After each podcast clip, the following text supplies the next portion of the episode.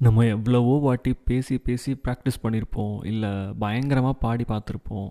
But அந்த stage ஏறுற மொமெண்ட்டுக்கு முன்னாடி you will feel the fear இல்லை அதை ஏன் நீங்கள் இப்படி பண்ணக்கூடாது? Try to convert that fear into excitement ah? Wow நம்ம போய் இப்போ ஸ்டேஜில் பாட போகிறோம் பேச போகிறோம் எப்படி இருக்க போகுது அந்த ஃபீல் அப்படிங்கிறத எக்ஸைட்மெண்ட்டாக கன்வெர்ட் பண்ணி பாருங்கள் it will end up as an experience in your life புரியுதா? Next time try it boy